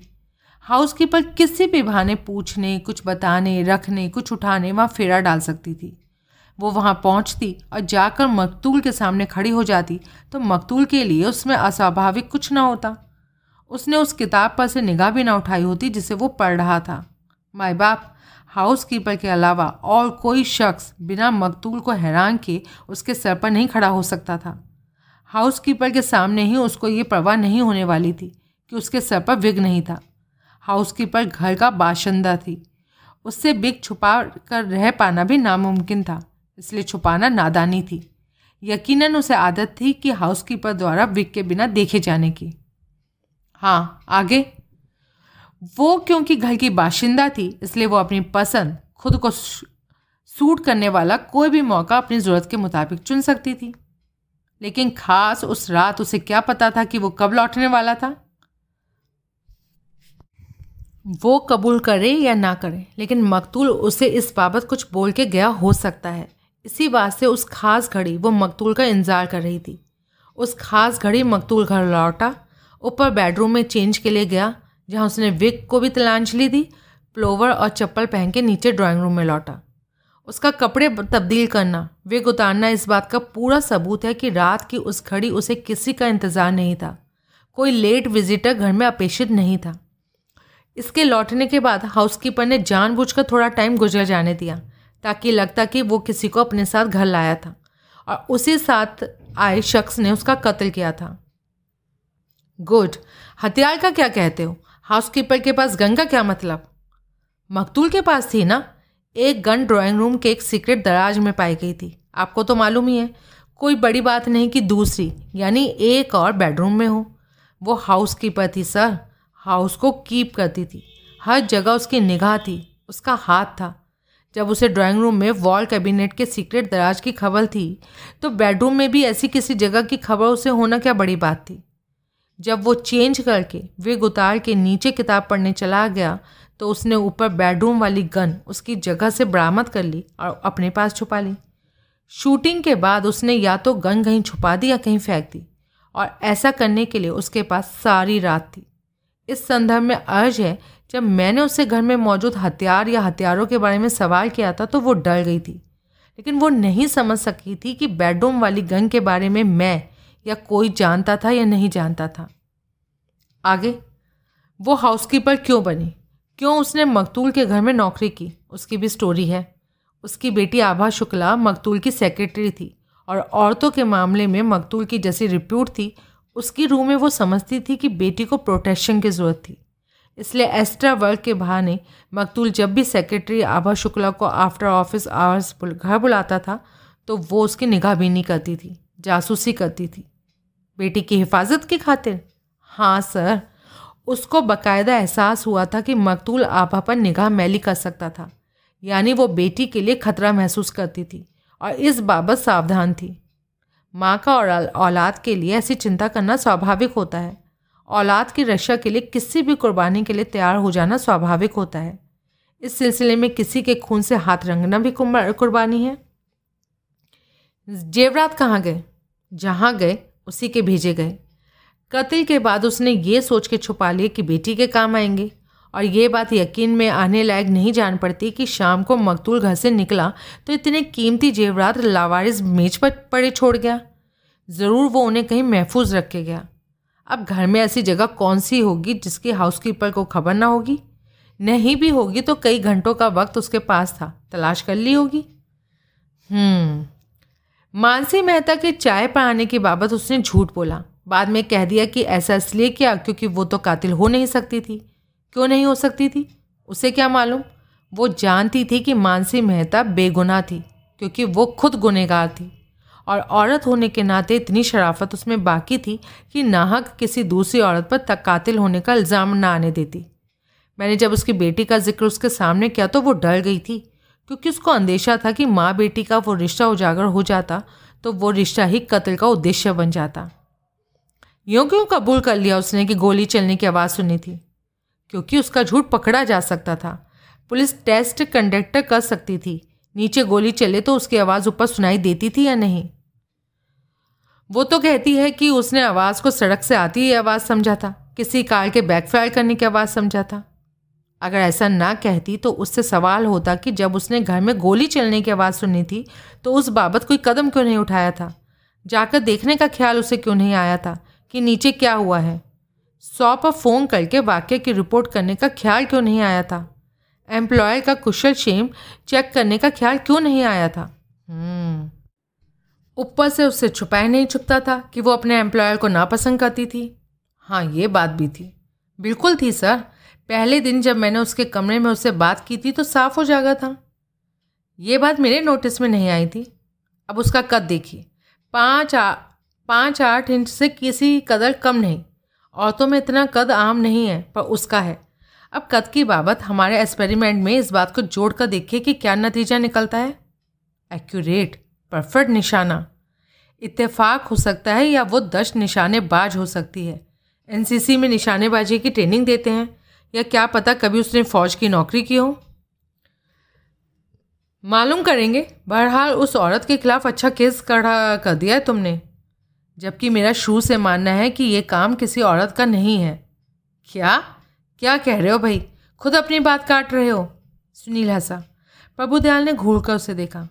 फिर कोई सुनील यार पुड़िया? पुड़िया नहीं जनाब। मैंने महज इस बात को हाईलाइट किया है कि सरकमस्टांशल एविडेंस के बिना पर किसी को भी कातिल करार दिया जा सकता है। ऐसे ही केस केस के जिस किरदार के खिलाफ कहें, मैं खड़ा करके दिखा सकता हूँ। वो कातिल नहीं। नहीं? तो बोला क्यों? इतनी देर मेरे कान क्यों खाए? ये बात स्थापित करने के लिए कि परिस्थिति जन्य सबूत, बेहतरीन सबूत नहीं होते। अजीब आदमी हो। प्याज छील के दिखा रहे हो। परते दिखा भी दी, उधेड़ी और फिर कहते हो भीतर कुछ नहीं। सुनील फिर हंसा। मैंने मन बना भी लिया था कि उसको गिरफ़्तार करने का। आई रिपीट सर ये काम किसी औरत का नहीं है। तलब मैं फिर भी उसे करूँगा क्रॉस क्वेश्चन करने के लिए। कीजिएगा, हाथ कुछ भी नहीं आएगा। अब बोलो, तुम्हारी निगाह में कातिल कौन है? मेरी निगाह में जो कातिल है, उसके खिलाफ मेरे पास कुछ नहीं है, ना एक्चुअल ना सरकमस्टेंशियल नाम लो उसका। ये मुनासिब नहीं होगा। नाम लो सुनील। जब मैं किसी को कातिल साबित नहीं कर सकता तो किसी का नाम लेने का क्या फ़ायदा? जो कातिल नहीं थी, उसको साबित करके दिखाया। उसका भी तो नाम लिया। वो अलग मामला है, सर। उसकी बाबत साथ ही मैंने कहा कि वो बेगुनाह है। मैं किसी को ठहरा हूँ और वो बेगुनाह निकले तो वो मेरा पुलंदा बाँध देगा। अजीब आदमी हो। मैं किसी आदमी को साथ लेकर आऊँ और कहूँ ये कातिल है। लेकिन मेरे पास इसके खिलाफ कोई सबूत नहीं है। तो क्या करोगे? गिरफ़्तार कर लेंगे आप उसको। सज़ा दिलाने में कामयाब हो जाएँगे। प्रभु ध्यान ने इनकार में सह हिलाया तो हवा में मछलियाँ मारने से क्या फ़ायदा? हम्म, फिर भी मैं ऐसा करने के लिए तैयार हूँ। अगरचे कि आप मुझे केस की अपनी प्रोग्रेस से वाकिफ़ करवाएँ। क्या जानना चाहते हो? केस से ताल्लुक़ रखते किसी शख्स ने कातिल के वक्त की अपनी क्या एलिबाई पेश की? जवाब में प्रभु दयाल ने उसके सामने दो टाइप शुदा फुल स्केप शीट रख दी। सुनील ने सिगरेट सुलगा लिया और गंभीरता से उन पर निगाह फेरनी शुरू की। उस दौरान प्रभु दयाल ने कॉफ़ी का ऑर्डर जारी किया। इन नोट्स के मुताबिक, आखिर सुनील बोला, ठाकुर सुजान सिंह की अलीबाई ये कि वो अपने दोस्त एडवोकेट यश रस्तौगी के साथ अजंता सिनेमा पर पिक्चर देखने गया था। नाइट शो जो रात दस बजे शुरू होता था और रात एक बजे ख़त्म होता था। आप इस एडवोकेट से वाकिफ़ हैं? हाँ। कहाँ प्रैक्टिस करता है सेशन कोर्ट में? शाम को कहाँ पाया जाता है? गुलमोहर क्लब में। क्या चाहते हो? ब्लास्ट के लिए उसका इंटरव्यू लेना चाहता हूँ। देखना चाहता हूँ कि किन शब्दों में ठाकुर के अलीबाई को सपोर्ट करता है। वो यहाँ आने वाला है। मैंने उसे पहले ही यहाँ बुलाया हुआ है, इसी काम के लिए। मुझे मौजूद रहने देंगे माए बाप। कैसे रोकूँगा? छिपकली की तरह मेरी पीठ पर चढ़े हुए हो, जहाँ ना मेरा हाथ पहुँचे ना मेरे से उसको झटका जाए। मैं छिपकली हूँ, मैं पिलर हूँ। माए बाप, अब मुझे कहना पड़ेगा क्या बातें बढ़िया करते हैं। तभी कॉफ़ी सर्व हुई। पियो। फिर कहोगे, पूछा नहीं। थैंक यू सुनील ने काफ़ी, कॉफ़ी का एक घूट पिया। फिर बोला, एलिबाई, टेढ़ा सौदा है माए बाप। किसी के पास कोई अकाटे एलिबाई होना उसे बेगुना साबित कर सकता है। लेकिन किसी के पास एलिबाई ना होना उसे निर्विवाद रूप से गुनहगार नहीं साबित कर सकता। आपके इस नोट के मुताबिक कत्ल की रात की आभा शुक्ला के पास कोई एलिबाई नहीं। कहती है कि होटल शाहजहाँ में लगे नाइट बाज़ार में गई थी, जहाँ रात ग्यारह से साढ़े बारह तक रही, लेकिन ख़रीदा कुछ नहीं। कुछ ख़रीदा होता तो कैश मीमो ही उसकी एलिबाई बन जाती। वहाँ किसी वाकिफ़ का से उसकी मुलाकात भी नहीं हुई। ये भी नोट करने लायक बात है। कद में अपनी माँ जैसी है। नाइट बाज़ार में गई होने की जगह लिंक रोड माँ के पास पहुँची हो तो क्या पता लगता है? अब इन बातों का क्या फ़ायदा? जब इतने ज़ोर के साथ कह चुके हो कि एक कत्ल किसी औरत का काम नहीं तो अब लड़की के बयान पर छिद्रा अन्वेषण का क्या मतलब? कुछ नहीं। यूँ ही लाउड थिंकिंग कर रहा था, इसलिए क्योंकि सिर्फ़ वो ही अपने कोई एलिबाई पेश नहीं कर सकी। बाकियों ने तो an airtight steel jacketed alibis पेश की हैं। अलबत्त उनमें से एक की मजबूती में तो मैं घात लगा कर दिखा सकता हूँ। कहने का मतलब ये है कि इन एलिबाइज को गौर से खंगाले जाने की ज़रूरत है। अच्छा हुआ, तुमने मुझे बता दिया, वरना इतनी बारीक बात मुझे कौन समझाता? तभी एडवोकेट यश रस्तौगी की आमद की घोषणा हुई। वो कोई तीस साल का घने काले बालों वाला, सांवला, क्लीन शेव्ड आदमी था। जो कि उस घड़ी भी वकीलों वाले काले कोट और सफ़ेद कॉलर में था। प्रभुदयाल ने सुनील से उसका परिचय करवाया। उसे बताया कि क्यों उसे वहाँ तलब किया गया था और उसके लिए कॉफ़ी मंगवाई। बंसर करके एक सब इंस्पेक्टर रस्तौकी बोला, इस सिलसिले में कल मेरे पास कोर्ट में मिले थे। असुविधा के लिए खेद है वकील साहब, प्रभुदयाल ने कहा। समझिए, फिर ही जहमत एक बार फिर की। ठीक है? अब डिटेल से बताइए कि सोमवार रात ठाकुर सुजान सिंह की सोबत में कैसे बीती। ठाकुर साहब ने मेरे को ड्रिंक्स डिनर के लिए इनवाइट किया था, जिसके बाद पिक्चर का प्रोग्राम बन गया। आठ बजे मैं उन्हें पैराडिजो में मिला था, जहाँ ड्रिंक्स का दौर चला। फिर डिनर हुआ। पौने दस हम वहाँ से उठे थे और अजंता चले गए थे। वहाँ हमने चेन्नई एक्सप्रेस देखी, जो कि एक बजे ख़त्म हुई थी। उसके बाद हम पैदल चलते ठाकुर साहब के फ्लैट तक गए थे। जहाँ हमने बतौर नाइट कैप एक एक पैक कोनियाक ब्रांडी चुस्की की और कुछ हल्की बातें की थी। उसके बाद मैंने एक टैक्सी पकड़ी और करीब दो बजे के करीब घर पहुँच गया था। हम्म। आपने सब इंस्पेक्टर बंसल को बताया था कि अजंता में आपने बॉक्स में बैठकर फ़िल्म देखी थी? हाँ। बॉक्स तो चार जनों के लिए होता है। ज़्यादा जनों के लिए भी होता है, लेकिन नाइट शो में हमारे बॉक्स में हम ही दो थे, मैं और ठाकुर साहब। सारा अरसा आप दोनों बॉक्स में ही रहे थे। नहीं, ठाकुर साहब को ड्रिंक्स की और हैवी डिनर की बेचैनी महसूस होने लगी थी। इसलिए वो ये कहकर उठ के चले गए थे कि लॉबी में कॉफ़ी पीकर आते हैं। कब? इंटरवल के बाद। बाद कब? अब सर, ये तो ध्यान नहीं। इंटरवल कब हुआ था? टाइम तो मैंने देखा नहीं था, लेकिन शायद सवा ग्यारह या साढ़े ग्यारह के करीब हुआ हो। कॉफ़ी पीकर ठाकुर साहब कितने टाइम में लौटे? ध्यान नहीं। वजह? वही सेकंड हाफ़ में एंड के करीब पहुँचती हर फ़िल्म कदरन दिलचस्प हो जाती है। नहीं ध्यान गया उनके लौटने के टाइम की तरफ़। आपको कतई कोई ध्यान नहीं कि ठाकुर साहब बॉक्स से कितनी देर गैर हाजिर रहे थे। उसने खेतपूर्ण भाव से इनकार में सही लाया कोई अंदाज़ा ही बता दीजिए। सॉरी इतना तो बताइए कि जल्दी लौट आए थे या देर लगा कर आए थे। मेरे ख्याल से देर से आए थे। तबीयत सुधरने में टाइम लगा होगा। हाँ जी। कॉफ़ी फुल गर्म हो तो पीने में दस मिनट तो वैसे ही लग जाते हैं। हाँ जी, फ़िल्म कैसी थी? अब मेरे को तो अच्छी लगी थी। फ़िल्म अच्छी हो तो कब कितना टाइम गुजर जाए ये पता नहीं लगता। हाँ ये बात भी है। Thank you sir thanks for coming उसने कॉफ़ी का आखिरी घूट भरा और वहाँ से चला गया। क्या कहते हो? पीछे से प्रभु दया बोला, अजंता सिनेमा, लिंक रोड और शमशान रोड के क्रॉसिंग पर है। और मकतूल हिमेश सिंगला के घर से मुश्किल से 200 गज दूर है। सुनील गंभीरता से बोला तो हो सकता है नाइट शो देखने के लिए ठाकुर सुजान सिंह ने अजंता को बेवजह ना चुना चेन्नई एक्सप्रेस वहाँ लगी थी। फ़िल्म का इसमें कोई रोल नहीं, कोई भी होती जाता वो अजंता में, क्योंकि वो मकतूल के घर के करीब था। हाँ सर। फिर तो ये भी हो सकता है कि एडवोकेट रसोगी एलिबाई की खातिर इनवाइटेड हो। बिल्कुल। वो ना होता तो कोई और होता। गौरतलब बात यह है कि उस रात के कंपेनियन के तौर पर ठाकुर ने एक नौजवान आदमी चुना। कोई अपना हम चुना होता तो टिक के बैठने में उसको प्रॉब्लम होती। और नहीं तो बूढ़ों का अक्सर टॉयलेट जाना ही होता है। नौजवान टिक के बैठते हैं। ठीक तो क्या किया ठाकुर ने? एक ख़ास टाइम पर तबीयत खराब होने का बहाना करके उठा, चुपचाप सिनेमा से निकलकर मकतूल के घर पर पहुँचा खिड़की पर दस्तक देकर भीतर ड्राइंग रूम में मौजूद मकतूल का ध्यान अपनी तरफ़ आकर्षित किया। भीतर दाखिल हुआ, मकतूल को शूट किया, वापस सिनेमा के बॉक्स में आकर बैठ गया। और ये तमाम काम पंद्रह बीस मिनट के बीच में यकीनी तौर पर हो जाने वाले हैं। प्रभुदयाल ने संजीदगी में सहमति में सह हिलाया ठाकुर सुजान सिंह की तरफ़ ध्यान आकर्षित करने वाली बात यह भी है कि सिंगला एंड सिंगला के सौजन्य से इन्वेस्टमेंट्स के, उनके मशवरे पर अमल करके स्टॉक एक्सचेंज में उसने भारी नुकसान उठाया है। बकौल मानसी मेहता उसने सिंगला बंधुओं पर धोखाधड़ी का इल्ज़ाम लगाया था।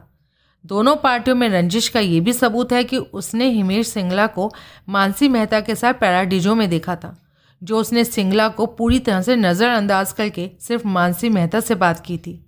वो इस बात से भी वाकिफ़ था कि मानसी आउटिंग पर हो तो रात साढ़े ग्यारह बजे के बाद किसी भी हालत में घर से बाहर नहीं रहती थी। लिहाजा उसे मालूम था कि मकतूल बारह बजे के तक पैराडीजो से घर पहुँच जाने वाला था। इसलिए उस टाइम से दस मिनट पहले सिनेमा में अवस्थी के सामने उसने अपनी तबीयत खराब हो जाने की घोषणा की।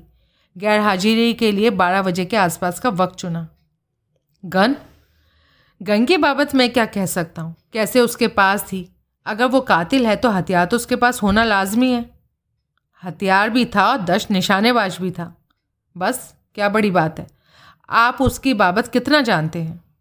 ज़्यादा नहीं जानता लेकिन ऐसा भी नहीं कि कुछ भी नहीं जानता। वो पुलिस एकेडमी द्वारा संचालित राइफल क्लब का मेंबर है और शूटिंग रेंज पर असर दिखाई देता है। फिर तो अपनी बात का जवाब आपने खुद ही दे दिया। फिर कोई आतिशी हथियार उसके पोजीशन में होना क्या बड़ी बात है? हम्म, मकतूल का वो जिगरी यार था। पंद्रह साल की दोस्ती बताता है। ऐसे शख्स के सामने मकतूल बिना विक के पेश हो सकता था। और बिना कोई शक किए कोई सवाल किए आधी रात को उसे अपने घर में दाखिल होने दे सकता था। इतनी लंबी वाकफियत में घर के जोग्राफिए की, उसके फ़ंक्शन की, हर बात की जानकारी हो जाना भी मामूली बात है। कोई बड़ी बात नहीं कि कभी या कई बार बतौर मेहमान भी वो उस हाउस होल्ड में ठहरा हो। तो कातिल सुजान सिंह? हो सकता है। लेकिन कातिल का जो अक्स मेरे जहन पे है, वो ये शख्स नहीं। कुछ तो उचरो पता लगे, कौन सा अक्स तुम्हारे जहन में है? कैसे बोलूँ? जितना अभी हमें ठाकुर के खिलाफ दिखाई दिया, या फिर हाउसकीपर के खिलाफ उकेल कर दिखाया, उसका पासंग भी मेरे पास मेरे सस्पेक्ट के खिलाफ नहीं है। फिर भी नाम तो लो। ये जायज़ नहीं होगा। जमा आपके पास इतने करारे मर्डर सस्पेक्ट्स हैं कि उनके मुकाबले में मेरा जमूरा कहीं नहीं ठहरता। देखिए, पहले आपकी नज़रें इनायत मानसी मेहता पर थी। फिर आदित्य कौशल को तो आप गिरफ़्तार करने वाले थे, लेकिन वो खुद ही चलाया। उतना ही स्ट्रांग केस आपके पास अविनाश उपाध्याय के खिलाफ है, जो कि एन वारदात के वक्त मकतूल के घर से बाहर अपनी कार में मौजूद था और जेवरात की सूरत में जिन्हें वो वापस हासिल करना चाहता था कत्ल का उद्देश्य उसके पास था। एक थ्योरी के तौर पर हाउसकीपर पर मैंने कातिला की अपनी मुहर लगा दी। अब सुजान सिंह को अभी हम दोनों ने मुहर बंद कर दिया। इतने कातिलों के बीच मेरे कैंडिडेट की, जनाब, कोई बिसात नहीं। ये गौरतलब बात है कि इनमें से सबके खिलाफ केस खड़ा होता है। सबके पास कत्ल का कोई ना कोई उद्देश्य है, मौका है, ज़रिया है। लॉटरी डालकर ही फैसला कर लिया जा सकता है कि इन पाँचों में से कौन कातिल है। तुम बताओ तुम्हारा क्या ख्याल है? मेरा ख्याल आपको रास नहीं आने वाला। फिर भी बताओ। कोई भी नहीं। नॉनसेंस मैंने बोला था ना मेरा ख्याल आपको रास नहीं आएगा। मेरी राय इन पाँचों में से ही कोई कातिल है। आपकी राय सर माथे। कहीं तुम भाई को तो कातिल नहीं समझ रहे? और भी कैंडिडेट हैं। और कौन? आभा शुक्ला सुनीता बख्शी। हम्म, भाई पर आपकी कोई नज़र नायत हुई भी नहीं। उसका कत्ल से दूर दूर तक कोई रिश्ता नहीं दिखाई देता। फिर भी उसको चेक करें तो कैसा रहे? वो सोचने लगा। आपके इस नोट शीट में इतने लोगों की कत्ल के वक्त की एलिबाई दर्ज है? उसकी भी दर्ज होती तो क्या हर्ज था? हम्म, फालतू का काम है। कोई काम ना हो तो फालतू का काम करने में भी भी क्या हर्ज है? कौन बोला कोई काम नहीं? अरे सर यूँ समझिए मेरे को कोई काम नहीं। मैं करता हूँ ना उसके आलीबाई की पड़ताल। खबरदार। खबरदार, कैसे रोकेंगे? वो सक पकाया। एक काम आप नहीं करेंगे तो मुझे भी नहीं करने देंगे। आप क्या जानते नहीं कि कुछ मामलों में मेरी नौकरी भी आपकी नौकरी से मिलती जुलती ही है। वो खामोश रहा। आपको इतनी ध्यान ध्यानतदारी दिखाई थी। मुझे मानसी मेहता के द्वारे लेकर गए थे। एहसान का बदला चुकाने के अंदाजे से चलिए। मैं आपको शैलेश सिंगला के दरवाजे पर ले जाता हूँ। पुलिस तुम्हारी मोहताज? कहाँ की बात कहाँ जोड़ लेते हैं आप, सर? कोई किसी का मोहताज होता है? नहीं। आज कहना मानिए, साथ चलिए। समझिए, एक से दो भले। कभी कभी दुश्मन को भी झेल लेना चाहिए। वो कहते हैं ना, दिल मिले ना मिले, हाथ मिलाते रहिए। बातें बढ़िया करते हो। और मुझे आते ही क्या है? वो खामोश रहा। तो फिर क्या कहते हो? मैं नहीं जा सकता भाई। और थोड़ी देर बाद मेरी डीसीपी के पास हाजिरी है। उसके बाद घर पर बीवी की हाजिरी भरनी है। ज़िद करते हो तो कल आना। दिन में किसी वक्त चलेंगे। दिन में जाने का क्या फ़ायदा, सर? फ़ायदा वहाँ के रात के स्टाफ के टाइम पर जाने का है। तो रात में चलेंगे। मैं चौबीस घंटे का इंतज़ार नहीं कर सकता। मुझे तुमसे हमदर्दी है। गुस्ताखी माफ़ माए बाप। आप समझ रहे हैं कि मुर्गा बांग नहीं देगा तो सवेरा नहीं होगा। मुझे मुर्गा कह रहे हो? मैंने तो एक मुहावरा इस्तेमाल किया। ऐसा मुहावरा भी मत इस्तेमाल क्या करो, जो मुझे मुर्गा बताता हो। ठीक है? एकला चाल रे करता हूँ। क्या? खुद ही माथा फोड़ता हूँ। I wish you all the best thank you thank you for wishing me otherwise thank you for nothing Sunil youth club पहुँचा। रमाकांत उसे कार्ड रूम में मिला। उठो। क्यों? काम है? ओए, ये भी तो काम ही है जो मैं कर रहा हूँ। ताश खेलना काम नहीं होता। तू अकेले नहीं, मेरे छः जनों के सामने छः जनों की इंसल्ट कर रहा है। रमाकांत प्लीज़ क्या प्लीज़ कहीं चलना है? कहाँ? जहाँ मैं अकेला नहीं जाना चाहता। कहाँ? बोलूँगा। ठीक है, लेकिन हैंड तो कंप्लीट होने दे। ठीक है ऑफ़िस में जाता हूँ। पाँच मिनट में ना पहुँचे तो कल से कहोगे, कभी सुनील नाम का तुम्हारा कोई दोस्त होता था। दूर फिट्टे मुँह। ऑफ़िस में पाँच मिनट। रमाकांत तीन मिनट में ऑफ़िस में पहुँचा। बोल। तो यूँ बोलना सुनील ने उसे बताया। तो यूँ बोलना कि हेड मास्टर ने मास्टर की के साथ चलना है। बोला। वन फॉर द रोड तो कर ले, या उस पर भी पाबंदी है। करो। रमाकांत ने दो ड्रिंक्स का अपने लिए डबल का फ़ोन पर ऑर्डर किया। काका बल्ली जब पिछली बार मैं ब्लास के ऑफ़िस में आया था तो तेरी आधी तनख्वाह पर अपना क्लेम ठोक के गया था। और इस संदर्भ में तेरे टॉप बॉस तेरे